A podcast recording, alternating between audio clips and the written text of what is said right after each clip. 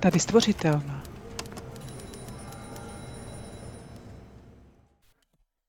Ahoj, Kante. Nazdar, Jerstne. Co pak my jsme si to připravili od posledně? Posledně jsme říkali, že dnes budeme rozebírat řešení situací, kdy se interaguje s NPCčky. To je příliš obecné. Tak kdy se mluví s NPCčky, protože boje taky interakce. Dneska budeme teda mluvit o tom, jak se mluví. Takže budeme vlastně si klást otázku, jestli pokec s NPCčkem máme odehrát, anebo si ho hodit. Taky. A když si to tak hezky nastínil, tak to vypadá, že jsou jenom tyhle dvě možnosti. Nebo že jsou hlavní možnosti. No já spíš jsem tak trošku uvažoval nad tím, že bychom mohli, pokud bude čas, eh, rozebrat i jiné mimobojové situace. Takové to vykupávání dveří, no znáš to. Dobře. Každopádně nastínil si to na začátku celkem dobře, protože mnohokrát jsem se tady v té oblasti setkal se dvěma přístupy.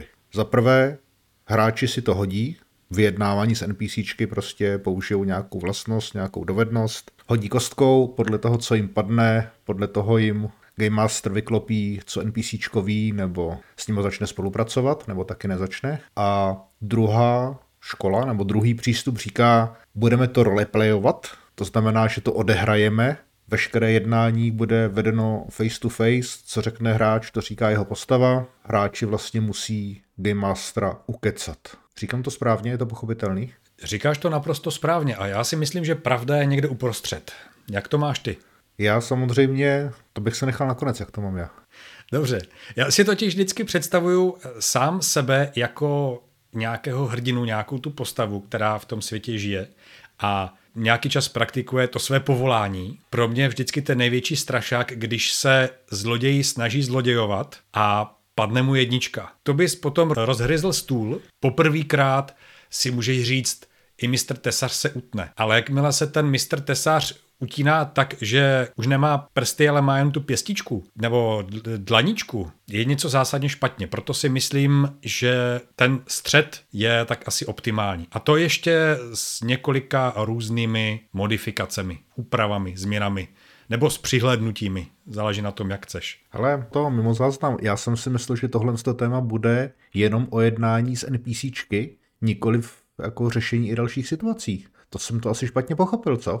No, nepochopil jsi to špatně. Chtěl jsem to brát jako jednání s NPCčky, ale když jsem si dělal na tenhle ten díl přípravu, tak jsem šlápnul nějak blbě asi a propadl jsem do králíči nory a pořád jsem se nořil hloub a hloub do téma házet, neházet, až jsem z toho prostě naprosto tumpachový. Jako těch přístupů a variant a nejenom na interakci ale s NPCčky, ale na interakci s prostředím je tak moc, že vyznat se v tom, no pán Bůh nám pomáhej. No já jsem právě myslel, že bychom se napřed zkusili omezit na mluvení s NPCčky a potom bychom dali jako řešení dalších situací, kde ty NPCčka nefigurují. Dobře, takže ještě jinak. Já ten příklad s těma vykopnutýma dveřma, případně zlodějovým zlodějováním trošku upravím.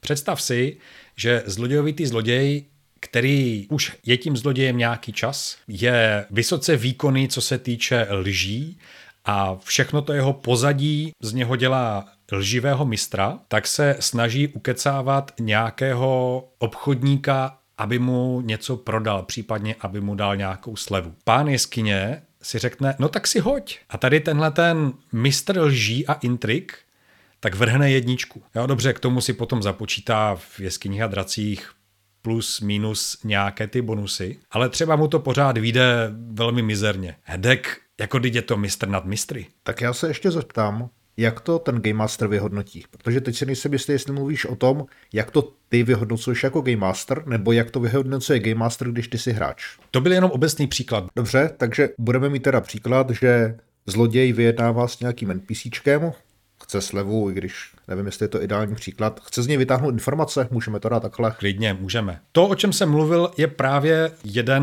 mantina nebo ta jedna zeď, kdy pán jiskyně veškeré vyhodnocování akceptuje pouze na základě hodu. No a pak tady tenhle ten zkušený borec vypadá jak ňouma. To znamená, že Game Master to vyhodnotí jako neúspěch, jako nepodařilo se ti z ní nic vymámit. Třeba. Nic ti neřekl. Tak, tak, ano. Hoď si na to, jestli z něho vymámíš nebo nevymámíš ty informace. A ty už po čtvrté nevymámíš a už máš z toho jako hlavu v pejru.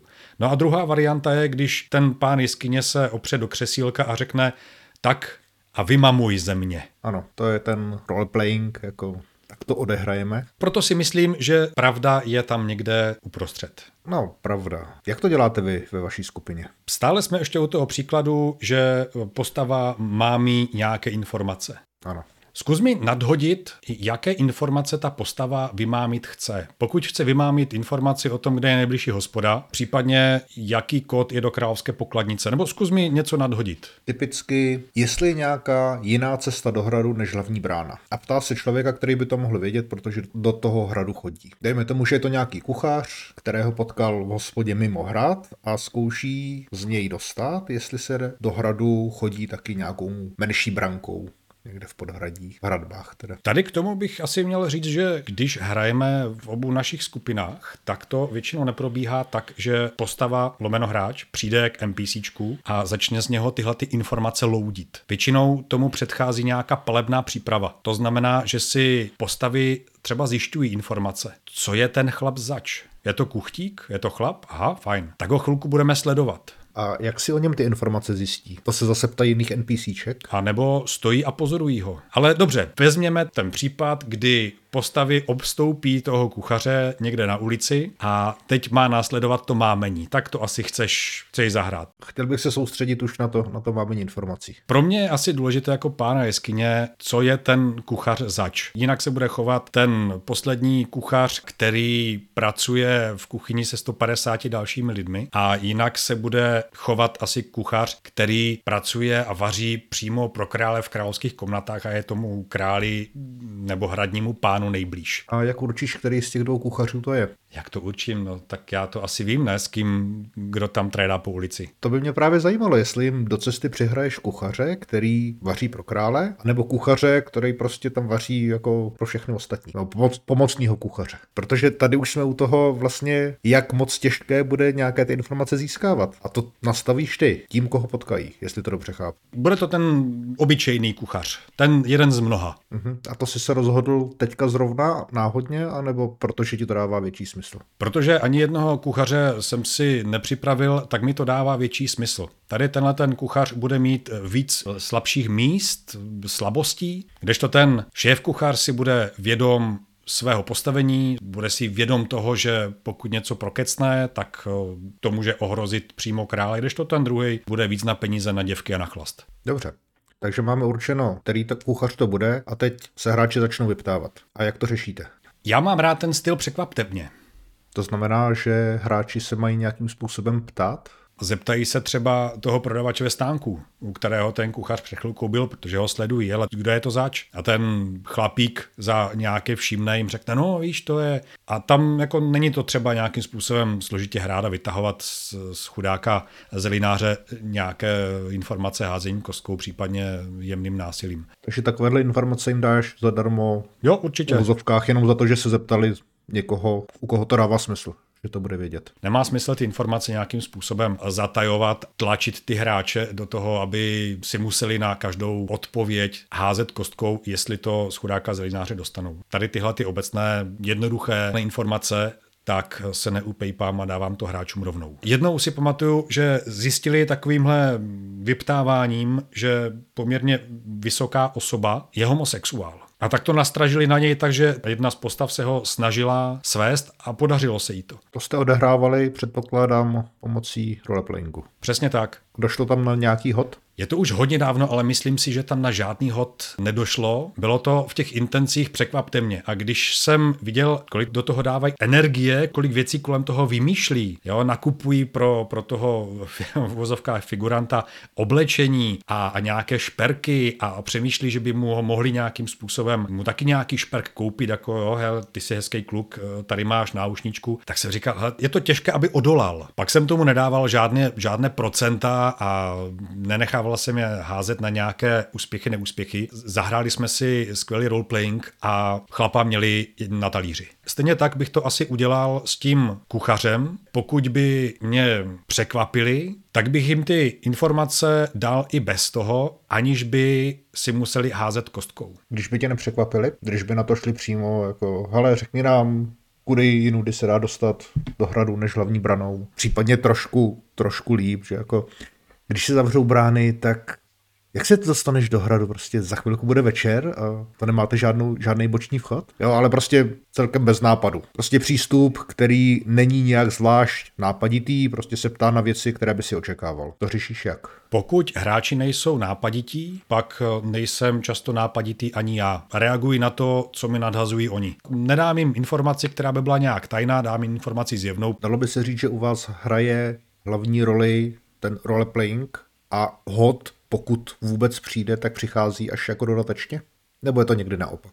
Někdy může postava říct, hele, já bych toho chlapa chtěl přesvědčit, aby mi řekl, jaká je nejjednodušší cesta do hradu. A jde na to přímo a já tu přímost akceptuji, dobře, hoď si kostkou, ale chci po takovém hráči, aby mi popsal, co vlastně chce konkrétní věc. Chci vidět cestu do hradu mimo hlavní bránu. Potom podle toho hodu kostkou určuji, kolik to NPCčko jim těch informací dá. Jak je úspěšný? Pokud je to třeba 20 a výš, pak jim taková osoba prozradí i to, co neví. Pokud se to šmrdolí tam někde kolem dvou, tří, tak většinou se dozví něco, ale ne úplný celý obrázek. Nemyslím si, že správný přístup je ale hodil si málo, tak se nedozvíš nic. A může se stát, že třeba ten kuchař nebo někdo jiný bude podezřívavý a když by si hráči hodili málo nebo s ním špatně jednali, to závisí na dané situaci, takže by šel a někomu by řekl, jako dávejte si pozor tam na ty týpky, kladli mi divné otázky. Nebo že by se pokusil nalákat do pasti, protože vy prostě to byl protřelý jedinec, který se vyzná a ví, že se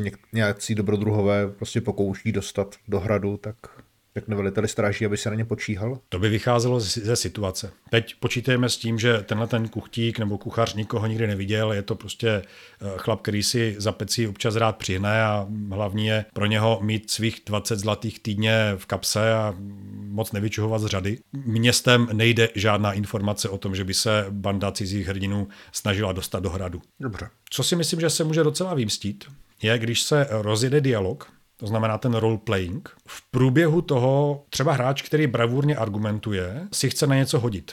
Už mu to třeba případné dlouhé, anebo má pocit, že informace, které se doteďka dozvěděl, nejsou vyvážené tím jeho úsilím a tak si řekne, hele, než to dál prodlužovat, já si hodím. A hodí si málo. V podstatě by mohl vypadat jako ten největší hlupák. A tady je asi dobré promyslet, co ten nezdar způsobí. Já osobně jsem radši nebo se radši takových hodů vystříhám. Ale když už něco takového padne, většinou ten nezdar není to, že by se to celé sesypalo jak domeček z karet, nebo že by se už nic nedozvěděl, ale může to být nějaký nezdar třeba ve smyslu přiběhne stráž, začne nějaká mela nebo začnou třeba těm strážním být podezřelí, takže hráč odchází s částí informací a s tím, že aha, ten chlap ví ještě něco, ale teď se tady musím vyřešit strážné a ještě si ho někde najdem. Což znamená, že buď si děláš háček na další scénu, pokud ho hráči využijou, a nebo jim říkám, dobře, objevila se komplikace, vyřešte ji a máte potom dál otevřenou cestu ke zbytku informací. Akorát, že když tím strážní nebudou chtít bojovat a budou chtít ukecávat, tak vlastně jsme opět v bodu jedna. Zapůsobte playingem na strážného. Vysvětlete mu, že, že nejste podezřelí. Může se to stát. Já bych teďka asi chtěl probrat, jaké výhody a nevýhody má jeden a druhý přístup. Jak to házení, tak to roleplayování protože už jsem se setkal se skupinami, které používají jenom jedno nebo jenom druhé řešení. Uživatelé nebo game mastery většinou říkají, jaké to má výhody a já jim na to říkám, jaké to má nevýhody.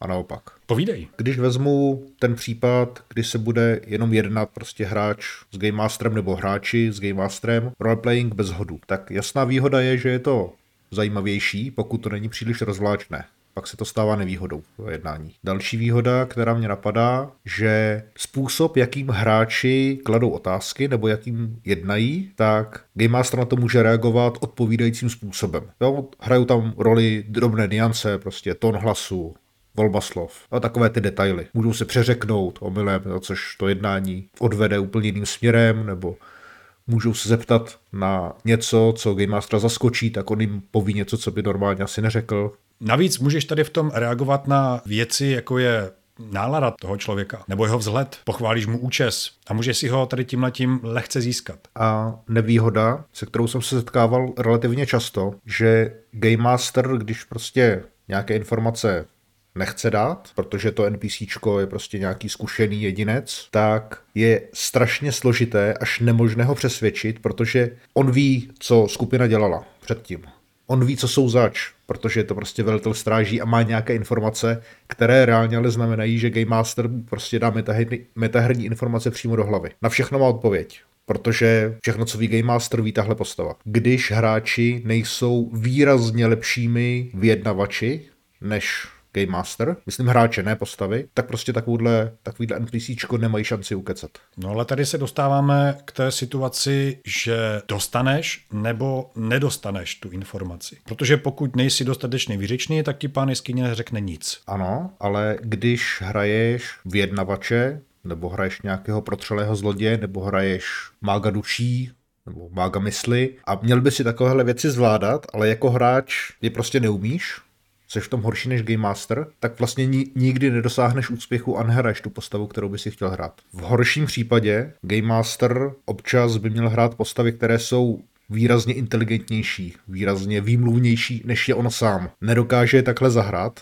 nedokáže reagovat a když se setká s nějakým hráčem, který je prostě sociálně velmi zdatný, tak ten hráč ukecá úplně cokoliv, bez ohledu na to, jakou postavu hraje. Máš pravdu. Přičemž Game Master může říct, no jako dobré argumenty, ale on stejně ti to neprozradí, protože prostě je odolný. Ty se k tomu stavíš tak, že při té interakci dojde k buď prozrazení informace, nebo k jejímu nepředání, nebo neprozrazení. No, Ale při té argumentaci velitel stráží může pustit chlup, ale nemusí říct vše. Jestli informaci pustí a jak moc, tak to je čistě na pánu hry, na nikom jiném. právě. A vlastně vlastnosti a dovednosti nebo schopnosti postav nehrajou žádnou roli. Máš prostě charizmu 15, jako někdo má charizmu 3, nehraje to žádnou roli. Stejně si to musíš ukecat. A jestliže potom v jiných situacích hraje roli obratnost nebo síla nebo tak, tak prostě si dáš charizmu na, na trojku, pokud můžeš a volné body nebo vysoká čísla vlastností si prostě přiřadíš k vlastnostem,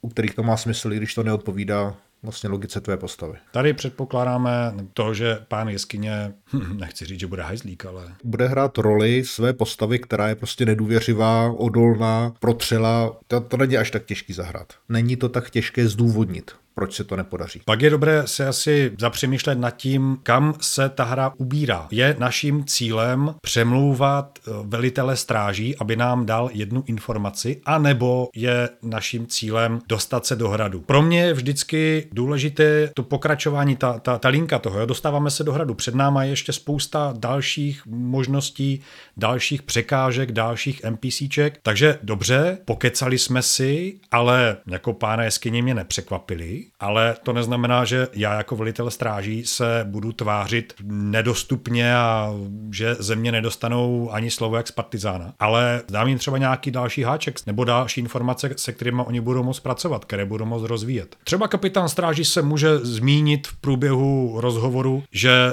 před nějakým časem eh, vyhodili jednoho, dva vojáky, kteří něco prozradili. Za zradu třeba. Hráči nebo postavy mohou rozpracovávat zase tuhle tu linku. Aha, tady někde ve městě jsou nějací, které vyhodili z hradní stráže, protože moc kecali nebo byli jinak nespolehliví. Tak jestli nám tady tenhle ten nic neřekne, tak my můžeme pokračovat jiným směrem. No, ať Tady tenhle ten chlap není prostě konečná. Tenhle přístup jsem několikrát zažil a mám s ním drobný problém, že se řetězí. Nepřesvědčíme kapitána stráže, on nám naznačí, jsou nějací vojáci. My hledáme ty vojáky, ale musíme zjistit, který z těch tří vojáků je ten vyhozený, protože někdo může být tajný agent. Takže si ověřujeme tyhle, ale musíme si ověřit, zda člověk, který nám podává informace o těch vojácích, je spolehlivý. Takže ho pozorujeme a zeptáme se na něj a vlastně pořád neřešíme to, jak se dostat do toho hradu, kam se chceme dostat dneska večer. Pro mě je to podobné jako zavřené dveře v podzemí. Pán jeskyně taky může říct, hele, ty dveře nejdou otevřít, leda, že by některý z vás řekl to správné klíčové slovo. Když ho neznáte, jste vyřízení. Tak povídejte. Můžou se snažit, můžou vymýšlet cokoliv, ale on je bez toho klíčového slova přes ty dveře nepustí. Tak to je pro mě mm, synonymum s tím kapitánem. Ale tak a já teďka čekám na to, až mě skutečně jako přehádáte, až mi položíte takový argument, na který já vám budu moct eh, říct heslo pro vchod do hradu, ale pokud ho neřeknete, tak já vás nikam nepustím. Proč to neudělat jinak? Můžete dveře zkusit vypáčit, vylomit, použít na ně magii a když to nejde tady s tímhletím kapitánem, tak to může jít s nějakým vyhozeným vojákem, s nějakým hostinským z hospody, kde kapitán často chodí, případně s nějakou prostitutkou, které kapitán v té vypjaté chvilce něco prozradil. Máš pravdu, že může, rozhodně. Když to Game Master takhle vymyslí a navrhne a naznačí. Když to nenaznačí, tak jsou hráči v háji. To znamená, že tak nebo onak posouzení úspěšnosti takovéhle akce silně závisí na postoji Game Mastera. Na tom to stojí a padá. S tím souhlasím. Takže to je podle mě docela zásadní nevýhoda, pokud Game Master nevyhodnocuje takovéhle situace, takže hráči jsou úspěšní aspoň třeba z 30 nebo z 50% Když má nastavenou tu laťku na vyjednávání opravdu hodně vysoko. Takže teďka, když si probereme hody na takovéhle vyjednávání nebo získávání informací, tak u nich je to zdánlivě jednodušší. Buď hráč nebo Game Master řekne, tak si na to hoď. Hráč to buď hodí, nebo nehodí, nebo hodí nějaké číslo a Game Master ještě nemá stanovenou náročnost. Když už řekneš hráčům, tak si hoďte, jak určíš náročnost. Buď tu náročnost mám určenou předem, ale u setkání, které se dějí tak nějak jako náhodně, tak dost dobře nejde. Já si v takových případech pouštím tu škálu 5, 10, 15, 20, 25 úplně k vodě. Pro mě je důležité stanovit si nějakou mezní hranici, jedno číslo. Pokud je to nad, pak eh, se dozví to, co potřebovali. Pokud je to pod, v takovém případě dostanou jenom část informací. Tím jsem chtěl říct, že ten hod je v podstatě jednoduchý. Jak si řekl, hodíte víc, než je stanovený limit, máte úspěch. Hodíte míň, je to neúspěch nebo komplikace podle toho, jak Game Master řeší nízké hody. Projeví se tam vlastnosti a schopnosti postavy. Mám zloděje, který má charismu 18, k tomu má nějaké přesvědčování nebo manipulace nebo lži, získání přátelství nebo nějakou jinou. Všechno se to projeví na tom hodu. Naopak hraju nějakého tupého barbara, který si neumí udělat kamaráda ani jako ze slaměného panáka, tak ten nezíská nic, žádné informace bez ohledu na to, co by si hráč přál a bez ohledu na to, jak to vlastně zkouší. Což je na druhou stranu nevýhoda, aspoň tak mi to připadá, že na schopnostech postavy sice záleží, ale na schopnostech hráče nezáleží vůbec, a hráč to nemusí nějak odehrát. Prostě řekne, tak já si hodím, tak mi řekni, co všechno mi, mi poví. Teďka jsem si hodil 25, nebo přehodil jsem 25, tak povídej. Vykládej. Jednak tam chybí ta imerze a jednak pro mě jako pána jeskyně mě tam právě schází nadhození, na co já bych mohl třeba roleplayově reagovat. Dobře, tak může i položit nějaké otázky, třeba jako, jak se dostanu do hradu?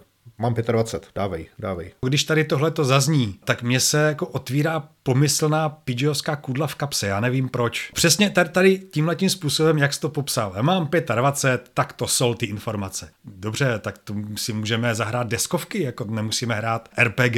Když ti padne 25, tak dostaneš uh, raz, dva, tři a pokračujeme dál. Ale to jsme jako u deskovek nebo u počítačových her. No proto to uvádím jako nevýhodu, i když řada skupin prostě to nebere jako nevýhodu a argumentují tím, že hráč může hrát postavu, která je od něj značně odlišná. Je nesmělý, utápnutý kluk, jako si může zahrát skvělého diplomata, vyjednavače, tím, že si dobře hodí. Můj protiargument na to bývá, že on ho nehraje, protože se to ve hře neprojeví, on ho jenom háže. Já tady tuhle tu variantu beru ve chvíli, kdy ten hráč nemusí to hrát v první osobě, ale kdy ten hráč popíše co ta jeho postava dělá. Když by to chtělo skutečně si hodit na přesvědčování a řekne mi, tak já se postavím před toho kuchaře a rozkročím se a odhalím svou hruď, na které mám obrovské tetování, podívám se na něho nenávistným pohledem a zaskuhrám.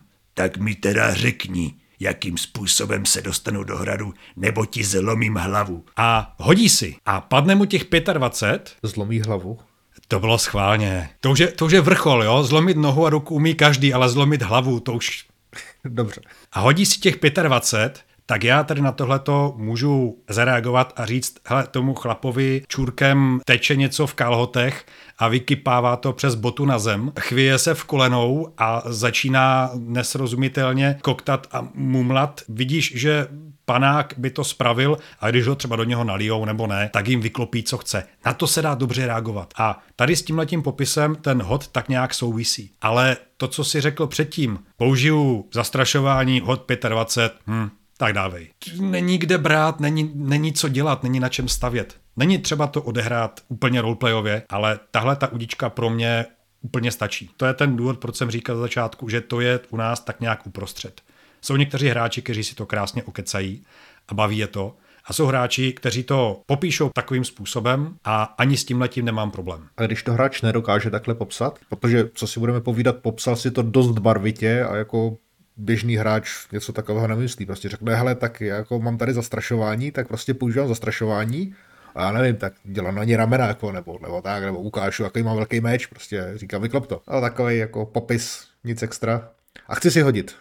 Často se k tomu přidají i ostatní hráči, kteří do něho drcají ramenem a říkají, hele, hele, ale ještě bys mohl tady tohleto a víš, víš, kdo ty jsi zač a pomůžou i tyhle ty věci. A i na tomhle já už dokážu víceméně stavět, protože ty polohlasem míněné rady spoluhráčů si ve své hlavě rozvinu, jakože se to stalo. Ten hráč často si to poslechne, kývne hlavou říká, jo, jo, tak tohle to taky ještě eh, k tomu, to, to jsem zapomněl. Jak on říkal, tak to dělám, jo? Třeba, jo, není to ideální, ale, ale alespoň, alespoň něco. Je mi jasné, že ve vaší skupině by si tady ten přístup asi úplně neujal, nebo lépe řečeno u tebe by se neujal.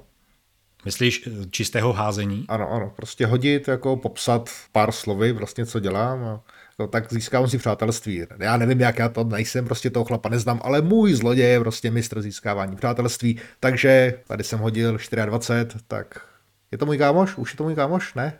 Tak kolik musím hodit? Pak by ho třeba vybídnul toho hráče. Podařilo se ti to. Tak řekni, jakým způsobem tvůj zloděj si získává přátelství toho chlapa.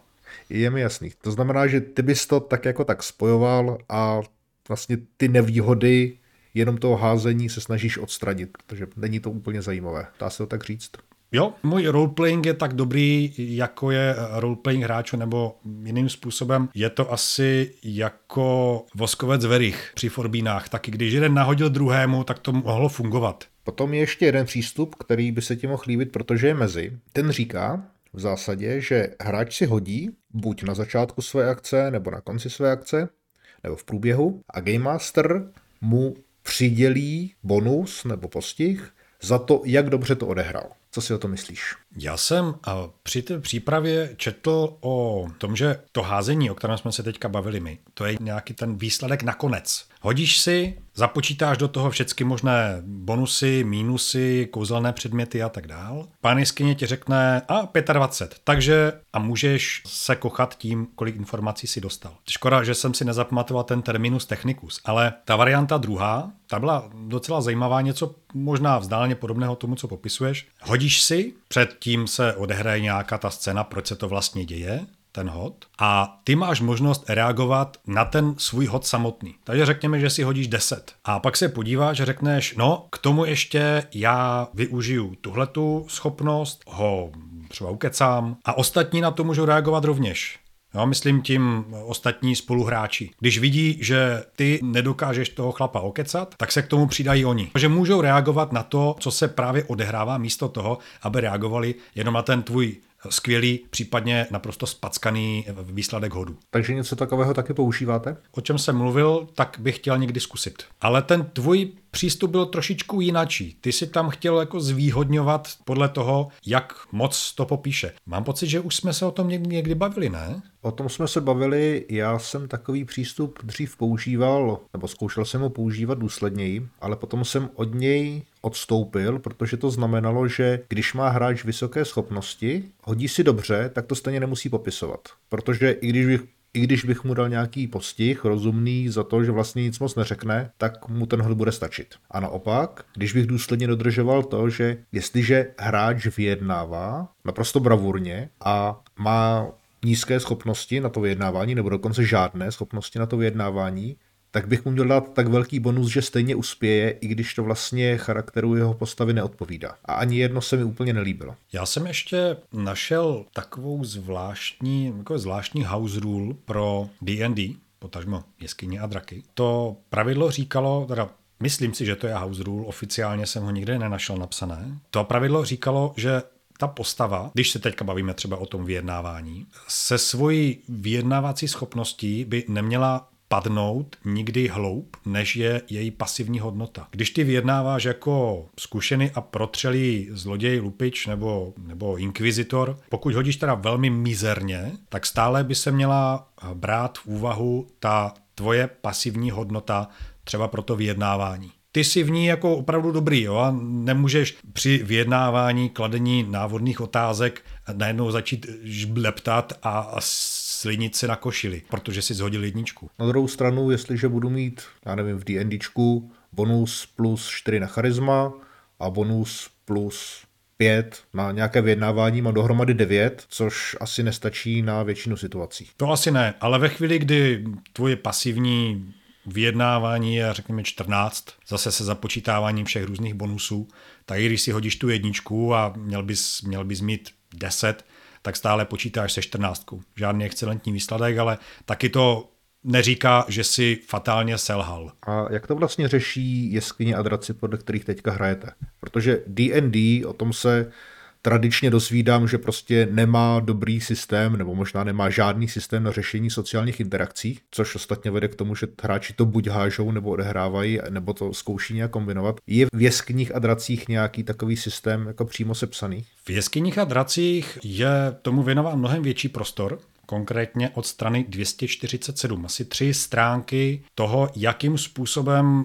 je možné řešit hody, sociální interakce, zkrátka všechny tyhle ty věci mimo boj. A myslím si, že do velké míry to eliminuje to, co je napsáno v páté edici D&D, kde tam je lakonická věta, pokud chce pán jeskyně, aby si zhodil na, na vlastnost, tak tam je nějaká možnost selhání. A to kolik si zhodil, tak to říká, jak moc si uspěl. Co znamená právě tady tuhletu variantu, že selžeš naprosto katastrofálně, i když by si v tom měl být mistr. A v těch jeskyních a dracích je to teda jak?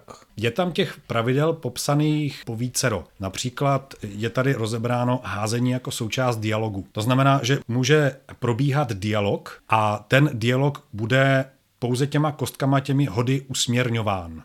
Čili nebude to v tom případě bavíme se s kuchařem a chceme získat nějakou informaci o tom, kudy se dostat do hradu. Když si hodím kostkou, tak pro mě by to znamenalo dostanu informaci nebo nedostanu informaci. Tady je popsán jiný přístup a to, že pokud si hodím třeba na to přesvědčování, to může mít za následek, že se ten dialog otočí nějakým způsobem.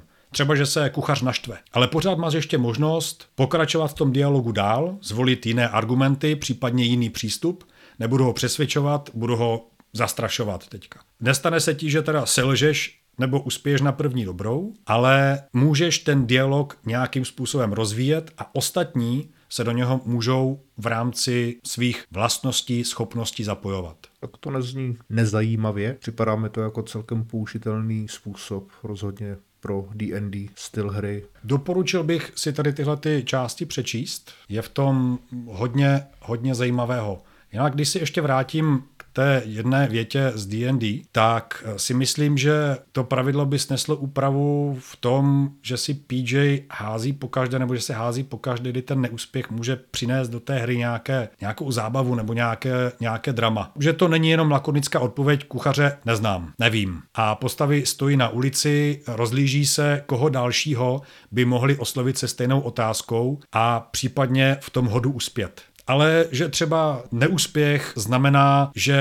Já se rychle snažím vymyslet nějaký neúspěch zajímavý. Ní ti nenapadá, takže by se vlastně neměl ani házet. Napadá mě třeba kuchař začne řvát, co po něm tady tihle lidi chtějí. Tím zburcuje pozornost osádky, která stráží bránu. Ty jako pán jeskyně můžeš říct, hele, tak tady tihleti vojáci přibíhají k tomu stánku se zeleninou, oboří se na kuchaře, co se to tady děje a můžeš jim hráčům povědět, brána je volná. Teď je na vás, jak se s tím poperete. Nemyslím s kuchařem, ale s touhletou danou situací. Nezískali informaci, jak se dostat tajně do hradu, ale tím, že selhali, můžou pokračovat do toho hradu jiným způsobem.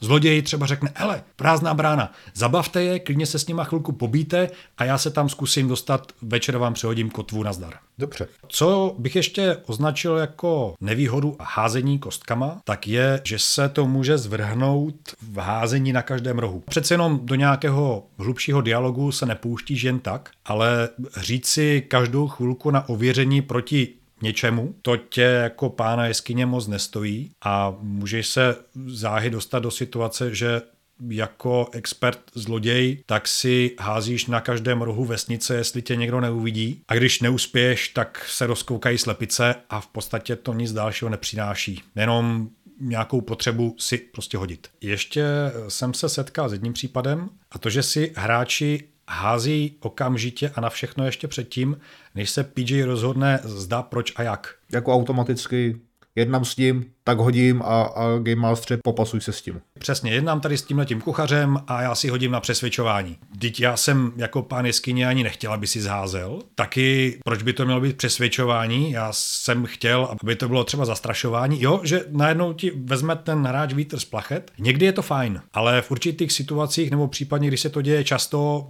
to dokáže být velmi nepříjemné. No a potom další věc, a to je akceptování výsledků hodu. Když si skvělý válečník hodíš na zastrašování a selžeš. A pak místo toho, abys akceptoval to, že si selhal, tak se začneš s pánem jeskyněm hádat. No, v žádném případě. Ten můj je prostě takový borec a bíjec a tak úžasný a skvělý, že tady v tomhle tom prostě nemůže selhat. Pak je ještě další varianta, to je řetězení hodů. Hráč neuspěje s jedním hodem a okamžitě žádá, aby si hodil znovu. Případně, kdy si budu moct hodit znovu. Stávalo se nám to často v dračím doupěti. Hodím si, kuchaře nepřesvědčím. No, tak já přejdu k dalšímu stánku a zkusím to tam znovu. A, a nebo to zkusím za hodinu.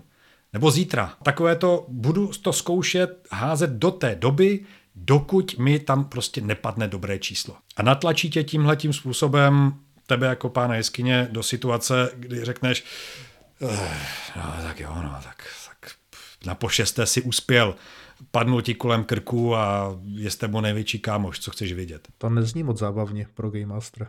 No to nezní, ale stát se to můžeš. Mně se to stávalo a není to zrovna to, co bys si jako představoval. Já to řetězení hodů nebo řetězení testů, nevím, jestli používám nebo nepoužívám. Ty jsi se mnou hrál, takže to vlastně můžeš posoudit z první ruky v tomto směru. Můžu, použil jsi to, ale nebylo to na škodu. Alespoň ne v té chvíli. Abych ten svůj přístup teda nějak zkusil schrnout, tak já chci, aby se spojila schopnost postavy se schopností hráče. Tedy, aby výsledek té scény nebo toho jednání závisel na obojím. Schopná postava, velmi schopná postava a neschopný hráč nedosáhne žádného úspěchu. Neschopná postava a velmi schopný a inteligentní hráč může nějakého úspěchu dosáhnout, ale bude omezený. Je to srozumitelný? Já ti rozumím, ale předpokládám, že k tomu potom ještě přidáš konkrétní příklady. Konkrétní příklady jsou takové, že málo kdy mám určený nějaký charakter cizí postavy ve chvíli, kdy se hráči zaměřují a hledají, koho by se mohli zeptat nebo s kým by mohli jednat.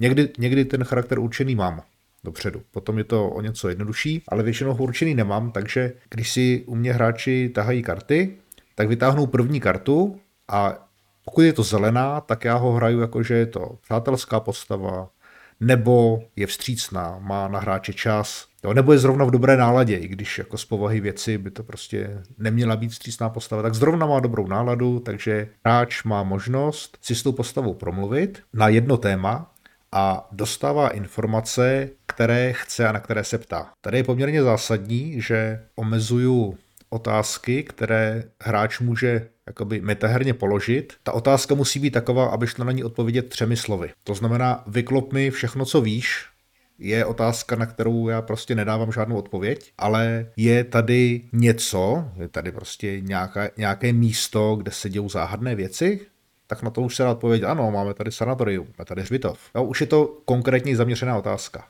A následně se na tohle téma bavíme vlastně roleplayingem, že hráč klade doplňující otázky nebo prostě si povídá s tím, s tou danou postavou a já za ní reaguju v tom samém duchu, v jakém ten hráč začal a jak vlastně pokračuje. Jo, to znamená, že ten rozhovor se nějakým způsobem odvíjí, což trvá, dejme tomu, tak 3 až 5 minut. A pokud chce hráč se zeptat na nějaké jiné téma, tak si vytáhne další kartu. Může na to použít nějakou schopnost, což znamená, že může odstraňovat komplikace, která si případně vytáhne, ale hráči to zas tak často nedělají, protože by to znamenalo, že žádné další informace nedostanou. Pořád je to srozumitelné? Pořád je to srozumitelné. Já se to jenom snažím teďka v hlavě připodobnit k jeskyním a drakům. Druhý případ je, když si hráč vytáhne komplikaci už na, ten první, na tu první kartu, tak to znamená, že dané NPC nemá čas, je nepříjemné, je podezřívavé, jo, nebo jenom začne svou reakci ve stylu jako, no, tak co chcete, jako. Jo, prostě nasadím nějaký nepříjemný tón a opět je na hráčích, nebo na daném hráči, aby to nějakým způsobem odehrál. Když se tím nechá odradit, tak prostě jeho smůla. Většinou se hráči nenechávají odradit, protože by nezískali žádné informace. A tak nějakým způsobem zapředu rozhovor. A pro mě je důležité, že hráč se opět zeptá na to, co by chtěl vědět, ale já mu řeknu to, co já chci v případě komplikací. To znamená, že můžu odvést hovor někam jinam, on dostane informace, na které se neptal, ale které mě přijdou zajímavé a které by mu dané NPC chtělo jakoby vnutit. A většinou... Taky to neřešíš tak, že hrubě neuspěje a dotazovaná postava mlčí jak partizán, ale hodíš mu třeba ten háček na ty dva propuštěné, kteří by mohli něco vědět. Nebo se rozvykládáš o něčem jiném. Ne takhle přesně. Moje komplikace nejsou prakticky nikdy neúspěchy, vždycky to jsou komplikace. Což znamená, že, ten, že ta postava bude vykládat o nějakých potížích, které se prostě v daném okolí objevují a které by hráče možná mohly zajímat. Může to souviset s jeho otázkou, nemusí to souviset s jeho otázkou. Jo, a já mu je prostě řeknu a řeknu mu pravdivé informace. Zkusme teďka tu scénu podle toho, jak byste to hráli vy, nebo jak bys to hrál ty. Že postavy přichází za tím otedlým, zkušeným a protřelým kapitánem stráží a chtějí z něho nějakou informaci vytáhnout. A Protože mám smůlu, tak jsem si já jako hráč vytáhnul červenou kartu. A otázka je, jo, jakým způsobem se dostat do toho hradu. Dobře, jako kapitán se prostě na tebe podívá zkoumavým pohledem, zhodnotí tvoje zbraně, výzbroj. Proč je takováhle věc zajímá? To není úplně obvyklé. Na mou otázku reaguje otázkou? Přesně tak. Když neodpovíš, tak bude podezřívavý vůči tobě. Rozumím. Hmm. Vždycky odpovídáš v případě neúspěchu otázkou? Ne, ne, Kdyby to, byl, kdyby to nebyl kapitán stráží a byl by to hotelier, tak ten by odpověděl samozřejmě nějak jinak a vůbec by se na takové věci neptal. Ale můžu, abych hráče jako trošku podusil, protože Teď může odejít a už bude vědět, že kapitán si všiml jejich přítomnosti, jejich výzbroje a to, že se ptali na takovouhle otázku. Jak by to bylo ve chvíli, kdybychom sklouzli o patroníž a Zkusili to stejné na kuchtíka. Kuchtík není nějak definovaný, může být aktivní nebo pasivní. Opět si vytáhneš červenou kartu? Ano tak v tom případě to znamená, že moje reakce bude, ale chlapci, já na vás nemám čas, protože prostě musím teďka nakoupit spoustu věcí a jako musím to donést do kuchyně, než bude v oběd. Takže sorry, ale jako helpnete mi s tím, jo, a nebo neotravujte. Takže, no, no, no, vám to trvá strašně dlouho, jako sorry, nemám čas, nemám čas. V obou dvou případech si mě ale v podstatě odpálil způsobem, jako bych neuspěl.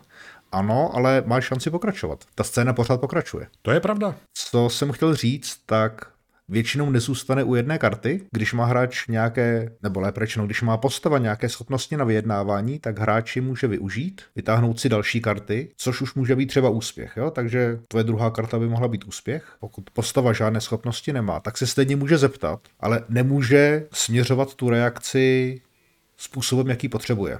To by asi potřebovalo trošku vysvětlení. Já se ještě vrátím trošičku zpátky, protože pokud bych si v D&D hodil nějaký velmi mizerný hod a pan jeskyně by zareagoval tak, jak zareagoval kuchtík, nebo tak, jak zareagoval ten kapitán stráží, to znamená, kuchtík by sebral své koše s jídlem a metil by zpátky k bráně, tak stejně tak by mohla ta scéna pokračovat. Moment, moment, on ten kuchtík neodešel, on odešel jenom o stánek vedle a pořád je jako ve vaší přítomnosti, jo? Někdo může říct, hele, ignoruje mě. Pokud to hráč takhle přijme, tak ano, ale hráč si určil podobu výsledku své akce, takže je to neúspěch. Jasně, já jenom chci říct, nebo si to nějak sladit v hlavě, že rozdíl v tuhle tu chvíli jak to vnímám já, mezi vytažením červené karty a mizerným hodem na kostce není v podstatě žádný. Kuchtík zareaguje tak, jak zareagoval a je to jenom v hlavě hráče, který si řekne, a hergel, no, tak zás nic. A nebo se poradí a když to nevyšlo takhle,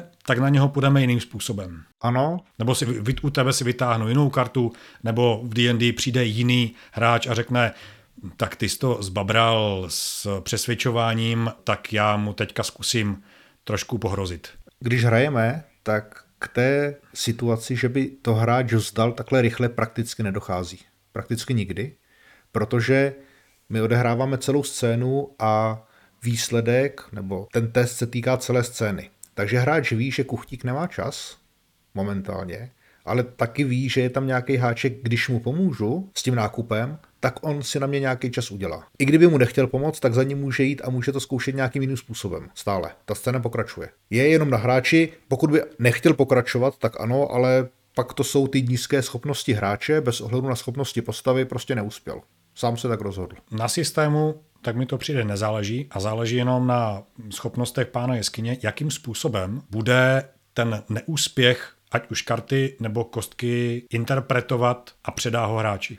Já červenou kartu inter- interpretuji jako komplikace a to, co jsem řekl, je komplikace. Když se hráč rozhodne těm komplikacím se nepostavit a přijme je, že prostě ano, je to komplikace a já se nebudu pokoušet to nějak přesvědčit, tak ano, tak má neúspěch.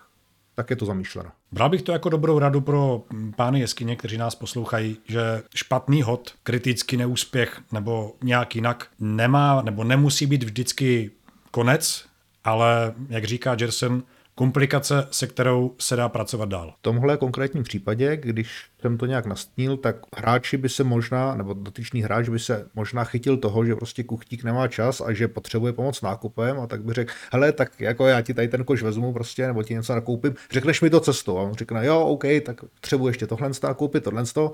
Jo, a když jde, a proč vlastně chcete do hradu? A jsme u kapitána stráží. Ale nadhodí to jen tak jako zvolna. Není to podezřívá otázka, je to prostě taková normální otázka furt jsme v těch komplikacích, pořád je na hráči, aby se zeptal na to, co ho zajímá. První, co mi napadlo, jsem vyslanec z Královského úřadu pro kontrolu hradeb. Jo, takhle, no tak to, to, já nevím, asi no normálně jako vejdeš, vejdeš jako toho hlavní branou, prostě řekneš, jako, že seš nějaký, z nějaký úřadu a oni tě odvedou k průkrabímu a tento s tebou řídí. Tak to ale nefunguje. Ta kontrola probíhá vždycky inkognito a kdyby o naší inspekci věděli, tak se můžou připravit, ale my potřebujeme najít ty správná slabá místa. Je slabý místo, no tak to já nevím, tak jako parací most je furt spuštěný, jako zadní branku zamykáme, tak žádný slabý místa asi nebudou. Jako. Tady jsme normálně jako to, jako pečliví, že jo. A kdo od té zadní branky má klíč? No ten strážný, který u ní stojí prostě jako a musí zabouchat a říct heslo. Tam si nějaký takovýhle jako nedostane. Aha. A hesla se píšou na papír? A nebo se předávají ústně? To prostě ti řekne jako, řekne ti je to, jako, no strážnej, každý ráno. A kdo je dává strážnému? Přece on si je nemůže jen tak vymýšlet. No, to já nevím. To je jako jeho práce, ne moje práce. Hmm. Nadřízený toho strážného je kdo? No asi velitel stráží. Aha, a toho najdu kde? Já nevím, na strážnici, ne? Na strážnici. A kolik takových strážných tady je ve městě? Ale tak to nevím. Já mám pocit, že na to, že jsem si hodil komplikaci, jsem se toho dozvěděl až moc. Dozvěděl jsi se toho hodně, vzhledem k tomu, že jsi se držel tématu, jak se dostat do hradu. Jakmile jsi změnil téma na to, kolik je tu strážných, tak už ti říkám, že nevím a vyžadoval bych vytažení nové karty. Ale ano, takhle to obecně probíhá, dozvíš si poměrně dost informací, které jsou v tomto případě komplikující, protože máš komplikaci vytaženou. Nevnímám to takhle dobře. Myslím, že nevnímám to jako komplikaci, ale to asi záleží na úhlu pohledu. A co by se stalo, kdybych si vytáhl zelenou? V mém případě, kdybych si hodil dvacítku. Kdyby si si vytáhl zelenou kartu, tak on řekl, Jo, jako do hradu, no tak normálně hlavní branou, ale ta je určená pro, pro nobl návštěvy, jo, a já prostě chodím zadní brankou, no. Prostě tam přijdu, řeknu heslo, když dáš heslo, jak tě pustí, v pohodě. A dozvěděl bych se na tu zelenou kartu i to heslo? Je otázka, jestli by si se na to heslo zeptal. No dobře, a jaké to heslo je? No ale to já ti asi nemůžu jen tak říct. Ty seš, jako, co seš sač? Chlápek, co ti chce pomoct. Ale víš co, nebudu tě eh, tady vystavovat zbytečným otázkám. Vím, že to máš těžké. Pojď, já tě s tím doprovodím. No a teď bych čekal, že kuchtík nebo kuchař přijde k hradbě a řekne heslo. Protože jinak by ho dovnitř nepustili. To by byla docela možná situace a Teď přemýšlím, co jsem vlastně získal navíc, když jsem si vytáhl zelenou kartu. Promiň, že tě tak trošku grilluju, ale zrovna teď mi to nedá. teď si získal tu výhodu, že můžeš jít s tím puchtíkem k zadní brance a má šanci, že on to heslo řekne před tebou. A nebo že řekne, hele, jako to jsou mý kámoši prostě jako, jo, a Při té červené on mi akorát odběhnul o stánek dál a taky chtěl, abych mu s tím pomohl. Co by vlastně byl rozdíl? Rozdíl by byl, že já tyhle ty karty, zelené i červené, na konci scény vezmu k sobě a znamená to, že něco v zákulisí se děje. Zelená karta znamená, že kuchtík říká, hele, tady jsou, nebo sobě říká, nebo nějakému svému kamarádovi, hele, je tady nějaký týpek, který se chce dostat do hradu a můžeme se někoho pustit do hradu? Asi můžeme, ne? A když by byla červená, tak by říkal, hele, chlapci, tady na strážnici obchází tady nějaký člověk, který kontroluje bezpečnost hradeb, tak dávejte si na něj bach. No vidíš, tady tohleto nevím, jestli D&D nebo jeskyně a draci mají. Tady tenhle ten mechanismus, jakým sledovat to zákulisní dění. Ty to vidíš. Tobě tam přibývají na těch kubkách buď červené nebo zelené karty a když je těch červených moc, tak si těch postav začínají přesně jak jsi to řekl, všímat různí lidé. Ale nevím, jestli D&D něco takového existuje, jestli to tam fakt není jenom na úvaze pána jeskyně. Já si nikde eh, hody nepíšu. Já si nikde nepíšu, jestli postava při jednání s kuchařem selhala nebo ne, abych podle toho stupňoval ty jednotlivé scény, případně to napětí nebo ty, ty nesnáze. No, ono v D&Dčku to není, ale v jiných RPGčkách, jako třeba ve Fateu nebo dalších, se používá mechanika zvaná hodiny, což je vlastně řetězení testů a sledování úspěšnosti a neúspěšnosti. Nakreslíš si třeba kroužek, rozdělíš ho na čtyři díly a za každý úspěch vybarvíš jednu čtvrtinu a když hráči vybarví čtyři čtvrtiny, tak se dostanou do hradu. Taky tam prostě pustíš, získají to heslo nebo, nebo dostanou dostatek informací, aby se tam dostali, najdou nějaký klíč. Jo? A když vedle toho máš kroužek a tam sleduješ jejich komplikace, když vybarvíš čtyři komplikace, zabarvíš celý kroužek, dotíkají hodiny, jak se říká, tak všichni strážní na hradě ví, že se někdo pokouší dostat dovnitř a budou si dávat pozor na každýho. Já tuhle tu mechaniku používám zapracovanou přímo do jádra systému, ale dá se používat i samostatně a není žádný problém, aby se použila v D&Dčku. Řekneš si, potřebujete čtyři úspěchy na to, abyste se do toho hradu dostali, založíme hodiny. Ona ta mechanika je poměrně jednoduchá a můžeš si nastavit třeba jiný počet dílků pro úspěch a jiný počet dílků pro komplikace. Když by strážní už v základu byli opatrní, tak si řeknu, že na úspěch potřebuješ 6 dílků, na vzbuzení podezření jenom 4 dílky. A budu si zaškrtávat tvoje úspěchy podle toho, s kým budeš ve městě jednat. A sledovat vlastně to, jakým způsobem se jednání s NPCčky projevuje někde na pozadí, kam hráči nevidí, ale kde by to dávalo smysl. Kuchař něco řekne, kapitána stráží se pokusíš přesvědčit, jo, tak on řekne strážím, prostě když se ti to nepodaří. Nebo naopak, když na ně zapůsobíš dobře, tak nestrážím, jo, jako jsou tady lidé, kteří se chtějí dostat nějakým způsobem do hradu a zkouší to komplikovanou cestou, tak zkuste jim pomoct, protože oni to jsou tajní v úvozovkách a potom se vychutnáme, jako až se dostanou dovnitř. Celou dobu o nich budeme vědět. Třeba. Já ještě přemýšlím, jakým způsobem by se tady tohleto dalo do D&D zapracovat. A pokud někdo ví, jestli tohleto v D&D existuje, tak budu já osobně rád za nějaký komentář, případně odkaz, protože pokud bych si tady tyhle ty úspěchy a neúspěchy zaznamenával, no, špatný hod kostkou, dobrý hod kostkou, a viděl bych, že na té špatné straně síly se už to sbírá, tak nevím, jakým způsobem přituhovat proti těm postavám. Máme jeden neúspěch kucha, druhý neúspěch velitel stráží, zatím žádný úspěch. Teď oni se dostanou do hradu, přijde k další ověře ověření a oni pět neuspějí hrdek. Já to mám takhle, nebo ta logika zatím je taková, že když hráči několikrát uspějou a potom se jim přihodí nějaká komplikace, tak to znamená jenom drobné zdržení, protože už ví spoustu informací. A naopak, když napřed nazbírají spoustu komplikací, protože se vyptávají kde koho a jsou strašně podezřelí, potom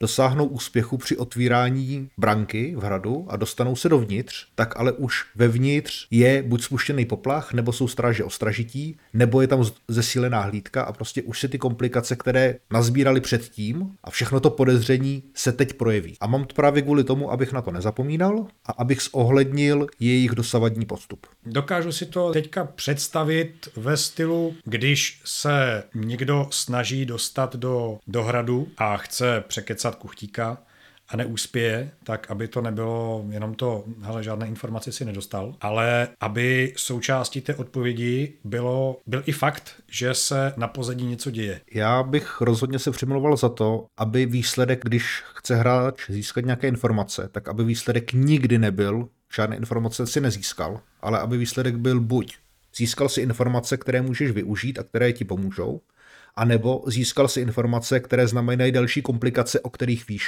Výsledek nic se nestalo je pro RPG, myslím si, dost nezábavný všeobecně. Takže si můžeš všimnout toho kuchtíka, který odchází pryč z tržiště a cestou se ještě baví se strážnýma a ukazuje na vaši skupinku. Přesně tak. A v té chvíli si říkáš, aj, aj, aj, aj, aj, hele, něco se nedaří v mém systému nebo v naší hře by se tady ta scéna odehrála, až kdyby se naplnil určitý počet komplikací, dotíkaly by hodiny, se to tak dá říct, jo, tak by se už hráči dozvěděli, že ano, zbudili pozornost. Když by to byla první komplikace od té chvíli, kdy dorazili do města, tak prostě Jo, tak kuchtík možná něco ví, možná to někde někomu řekne, ale samo o sobě to ještě nehraje takovou roli. A abych to ještě doplnil, tak hráči mají možnost tahat si další karty, když použijí schopnosti svých postav, tak mají kontrolu nad těma informacemi. To znamená, že červené karty, které se vytáhnou, můžou zahazovat a říct, hele, tohle to mě nezajímá prostě, nebo sorry, já jsem to chtěl říct trošku jinak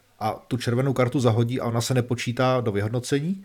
To znamená, že nespůsobuje žádné komplikace. Když se ptají a nepoužijí žádné aspekty, žádné schopnosti, protože je nemají, tak si ty informace dozvědějí stejně, ale ne, nemají nad nima kontrolu. Jo, to znamená, že položí špatnou otázku a nemůže říct, jako, sorry, já jsem to myslel nějak jinak, jako, nebo špatně si mě pochopil, prostě ten člověk to vezme tak, jak oni to řekli. A já hraju reakce podle toho, co je vytažené na kartě. Jenom ve specifických případech, když hráč buď řekne něco opravdu skvělého, co by mu mělo pomoct, nebo naopak řekne něco, co by mu mělo hodně uškodit, jako třeba v předminulé hře jedna agentka prohlásila, hele, vaše kamarády jsme potkali, ale oni už byli nakažení, takže jsme je museli zastřelit a spálit. Tak jsem jí řekl, dobře, vytáhni si další kartu a když bude zelená, tak já ti zahodím a když bude červená, tak se přidá do výsledku, protože právě si řekla, že si zabila něčího kamaráda. Asi s tebou nebude chtít jednat jako dál. Do jisté míry promítám jak schopnosti hráče, tak schopnosti postavy do celkového výsledku. Jedno lze nahradit druhým částečně, ale nikdy nelze se spolehnout jenom na roleplaying a nebo jenom na schopnosti postavy. Myslím si, že si to se sumíroval naprosto nádherně. A já už se dál nebudu snažit naroubovat Omegu na D&D. To by asi bylo zbytečné, ale ty hodiny si myslím, že pro D&D jsou úplně v pohodě využitelné. Fajn, Jasně, děkuju. Já ti taky děkuju. Jako obvykle, kdyby naši posluchači k tomu měli nějaké poznámky, tak můžou napsat na náš Discord, na fórum, na Facebook, kamkoliv my si to přečteme a odpovíme, když tak v příštím díle. Jersne, já si myslím, že teď máme takové pásmo těžkých témat, co to trošku odlehčit zase něčím. A eh, jestli bych mohl, tak já bych rád uzavřel tu svatou trojici. Měli jsme co vypravečům vadí na jich samých, co hráčům vadí na vypravěčích a že bychom to doťukli konečně, co vypravečům vadí na hráčích, anebo co je sere. Já jsem pro, protože jsem si udělal takový malý průzkum. Mám spoustu odpovědí a docela hezky to vykrystalizovalo, takže příště se na to podíváme. Výborně. Takže naslyšenou. Mějte se krásně a nashledanou.